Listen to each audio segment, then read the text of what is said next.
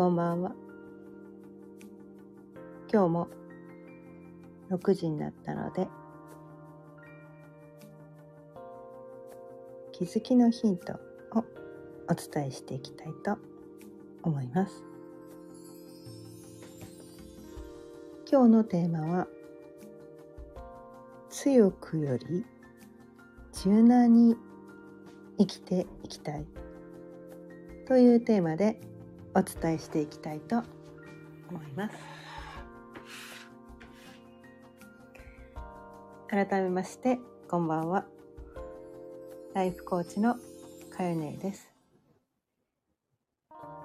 毎日夕方6時からだいたい15分前後その日のテーマを決めて気づきのヒントをお伝えしています。ということでね今日のテーマ、うん、まあいつものごとくね。こうなかなかこうテーマ決まらなくて。まあ、えー、5時50分くらいにちょっと瞑想してみたらそう煮詰まるとね瞑想するんですよ。瞑想するとこう上から降ってくる場合もあるし下からこう湧いてくることもあるんだけどなんかあ今日はこれだなっていうねテーマが、まあ、上からとか下からとか来るので それをね待ってたらそれが来たのでこれが来たのでね今日はねこのテーマでねお伝えしようと思ったんだけど。でこの私たちってこう強く生きなきゃいけないっていう思い込みがどこかにあったりしないかなって思うんですね。まあこれは私だけなのかもしれないけど過去の私はすごくこのね強くなければ生きていけないみたいなその弱肉強食じゃないけど ねなんかそういう思い込みがあった時期があってすごいギラギラしていた時期があってすごいなんていうのかな性格的にもこうきつかったりとか自分に自信はなかったんだけどすごいきつかった時期があるんですね。でもなんかね今思うとその性格がきついっていうのは結局なんていうのかな。心が狭い状態なんですよね。許容範囲が狭い状態。うん。ですごいこう強そうなこ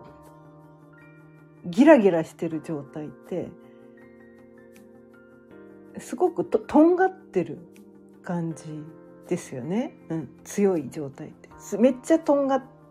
ません？強いって。でそのとんがってる状態ってすごい鋭利な先が鋭利な状態で面積的にはすごい狭い やっぱり心が狭い状態なのかなと今はね感じるわけなんですね。で昔は本当にこう何て言うのかないろんなことが許せなくてあれが悪いこれが悪いあなたのここが悪い私のここが悪いってね自分も責めてたけど周りも責めて、ね、人のね欠点がめっちゃ気になってそこに対してめっちゃ攻撃してるっていうすごいとんがった生き方をしてたわけなんですね。ですごい周りから見るとそれってすごく強そうでとんがってるように見えたかもしれないけど実は自分の内面ではすごく自分に自信がなくてね自分に自信がなくて自分が弱いって思ってるから、ね、自分が弱いって思い込んでるから強く見せなきゃいけない。って思ってとんがってたみたいなね。なんかそういうふうなことにね最近気づいたわけなんですよね。うん、で本当に本当の本当に強い人ってとんがってないんですよ。とんがってないの。俺は強いぞ！みたいな感じで人を攻撃しまくってないんですよ。本当に強い人っていうのはね、うん。まあ、心が強いって言ったらいいかな、うん。まあ、腕力とかじゃなくてね。腕力とかじゃなくて精神的にこの成熟したこの軸がしっかりしてる強い人っていうのはあんまりとんがってないんじゃないかなって思うんですよ。あんまあまりだから周りを攻撃してないんじゃないかなって思うんですね。うん、まあそう感じるんですね私はね。まあ、違う考えも世の中にはあるかもしれないけれども、うん、私はそう感じるわけなんです。でそこに気づいたからあ別に強くなくてもいいんだと。ね。柔軟であることの方が多分周りも責めなくていいし、ね、自分も責めなくていいし。その方がいいんじゃないか。柔軟っていうとねすごくこう、まあ、優柔不断とかね弱いってね感じる人もいるかもしれないんだけれどもはっきりせえやみたいなね。まあそういうところも私あります。えどっちなんよ？どっちなの？はっきりしてとか早くしてとか。あそういうところもあるんですね私確かに。あるんだけどるんだけどでもなんかねどうかなもうとんがったの。いっかみたいな。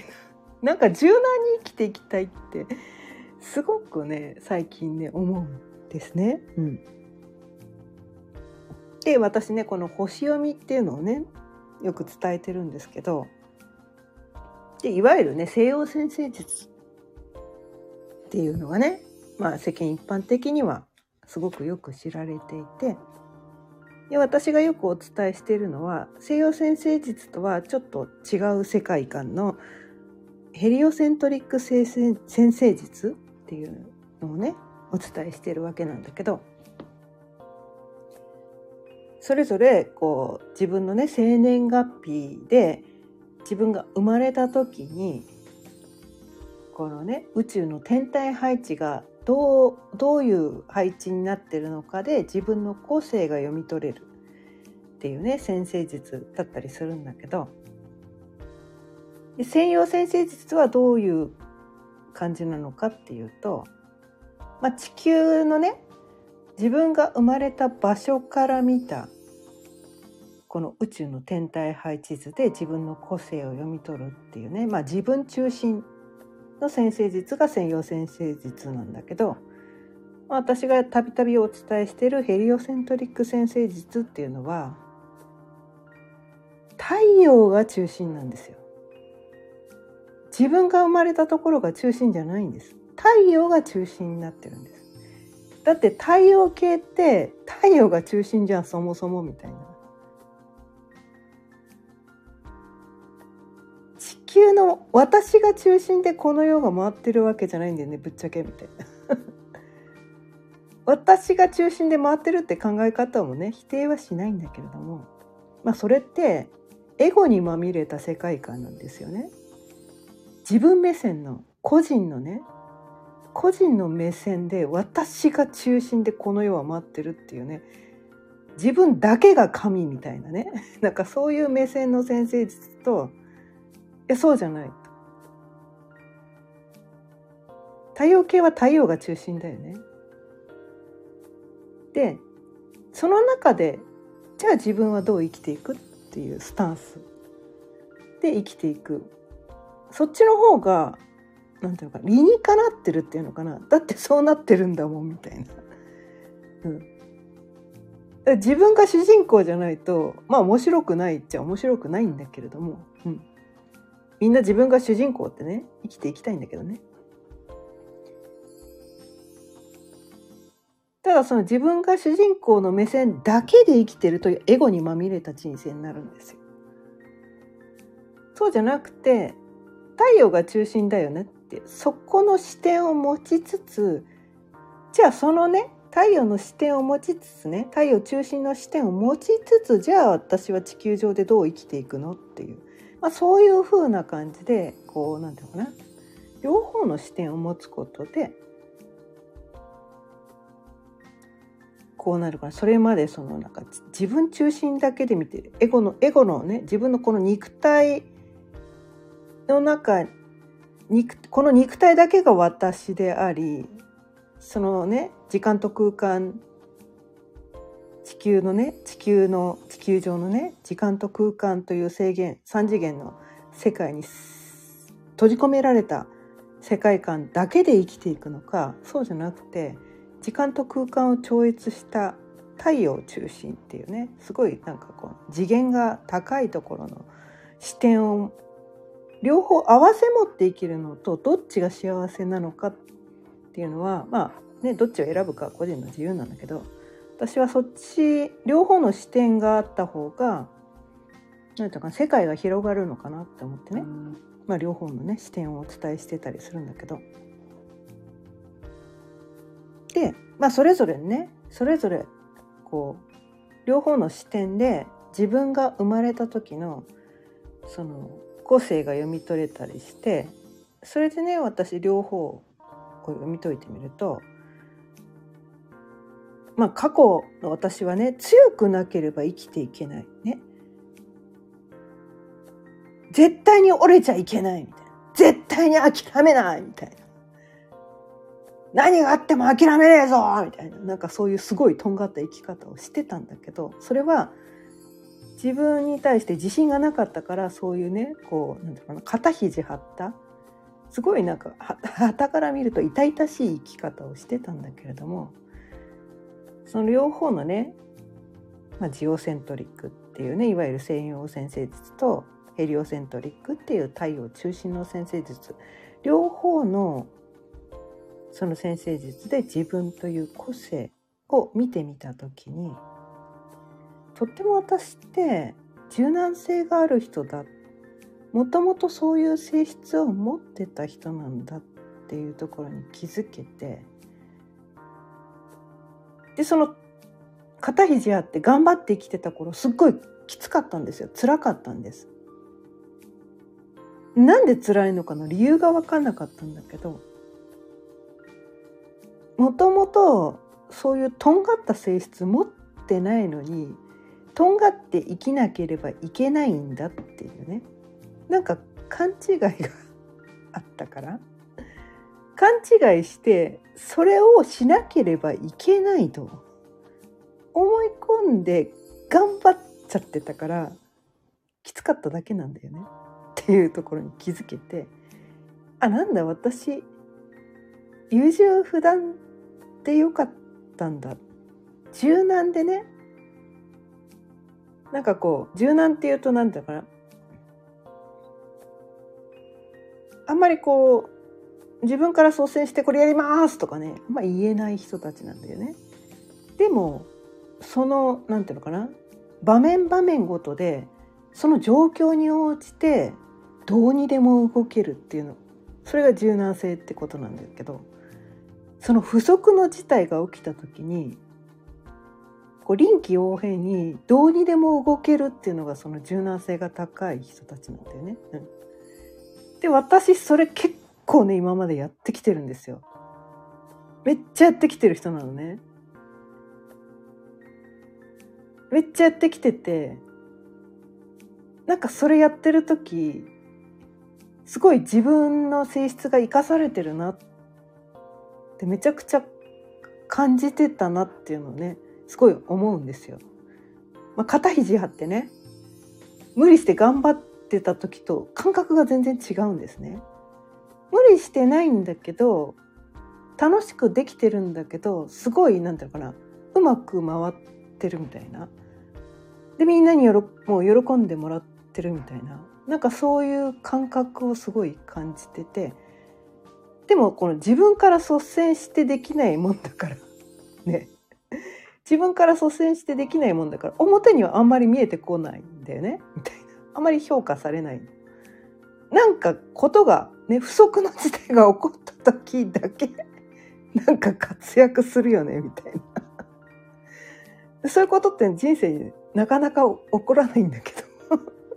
あんまり起こらないんだけど。そういうことが起こるとねワクワクすんだよね。ワクワクすんだよ。ワクワクして。どうにでもできるんだよ。いやなんとかなるっしょみたいな。めっちゃそういう時ね頭働くの。でなんとかしちゃうんだよね。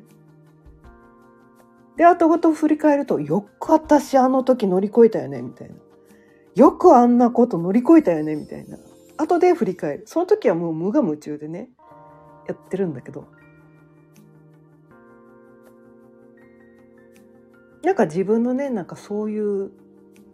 性質っていうのはその時は意外とね無我夢中の時っていうのは気づけないんだけど。後々振り返るとそういうとこにも気づけたりとかしてで私のねそのまあ星読みではその柔軟性結構高い人だよ。でそれやってる時めっちゃワクワクする人だよ。っていうのがね読み取れちゃったりしたからあそういうことか。ってね。思ったりとかして昔はねそのね強くなければ弱肉強食だ。この世は弱肉強食だって生きてたけど別に私ね、まあ、そういう人もねそう強さが突出してる人もいるからそういうふうにして生きる人もいても全然いいんだけど私個人としてはねその柔軟に生きるその柔軟性を持って臨機応変にできるっていうところが結構私の強みだったりするから別に強くなくていいんだなっていうだからそう強さを手放していいんだなっていうのにね気づけたんですよ。でこれ私だけじゃなくてまあそのね星読みまあホロスコープとかねそのその人が生まれた時のねそのまあホロスコープを見てみないとその人がどういう人なのかがわからないけれども意外と私と同じようにこのね柔軟性が強くて自分から率先して何でもかんでもこうねガンガンガンガンこうあ形にしていくとかねそういうのが得意じゃないけどその何かことが起こった時になんかすごいこうどうにでも動けたりとかあとはね職場とかでまあいろんな人いるじゃないですか職場ってねめっちゃ個性が豊かじゃないですか。まあ、職場に限らずね学校とかでもいいですよ。ね。まああのコミュニティでもいいですよ。いろんな人いるじゃないですか世の中にね。いろんな人がいて個性が強すぎる人たちばっかりだとうまく回らないわけなんですよ。うまく回らないのね。うん。個性が強いのが素晴らしいって言われがちなんだけどでだけどそのね個性なくてもその柔軟性がある人の存在ってすっごい私は大事だなと思っててその柔軟性がある人がいるおかげでその場がこうスムーズに回る。その人がこうなんていうのかな中心になって場を回すわけじゃないんだけれどもその人がいることによって険悪になりがちなムードが緩和されるとか。なんかこうその場の潤滑油になるっていうのかな。うん。なんかそれができる人たちがこの柔軟性がある人たちなんだよねっていうのをすごい感じてて私もだから職場でめっちゃそれやってたなっていうのをね後から気づいてそれってねあんま評価されないんですよ。数字に現れてこないから。ね営業成績とか営業マンだったからね。営業成績には現れてこないんですよ。その職場のね潤滑油になってたっていうのはね。数字で現れてこないからなかなかねそのお給料に反映されないから自分でも気づきにくいことだったりするし周りにもなかなか評価されなかったりすること特にねこの会社のトップとかにはす、ね、お給それがお給料に跳ね返ったりとかそういうことになってこないんだけどでも気づいてる人は気づいてるし、ね、いなくなった時に初めてその人がどんなにその職場にとってありがたい存在だったのかっていうのはいなくなって初めて気づくみたいなね。もう後の祭りなんだけどね。うん、なんかそういうことが起こってくる。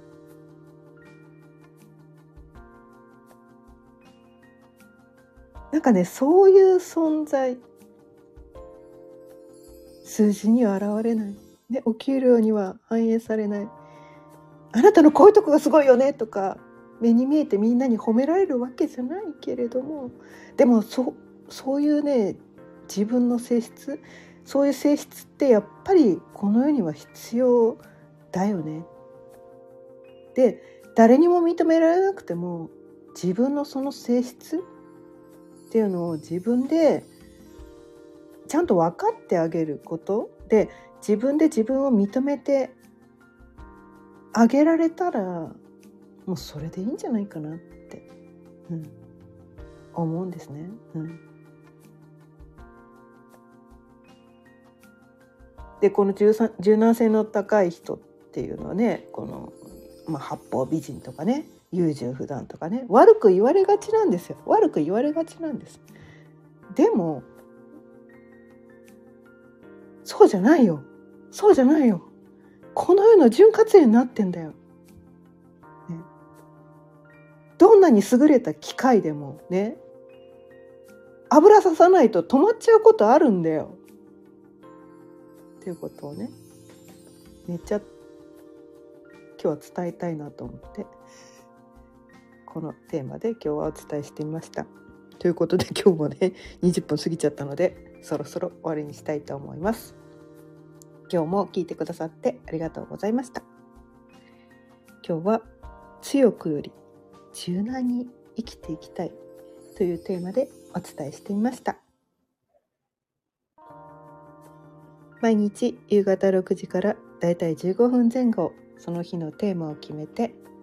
気づきのヒントをお伝えしていますまた聞いてくださったら嬉しいですチャンネルの登録やいいねボタンもぜひよろしくお願いいたします。それではまた明日。さようなら。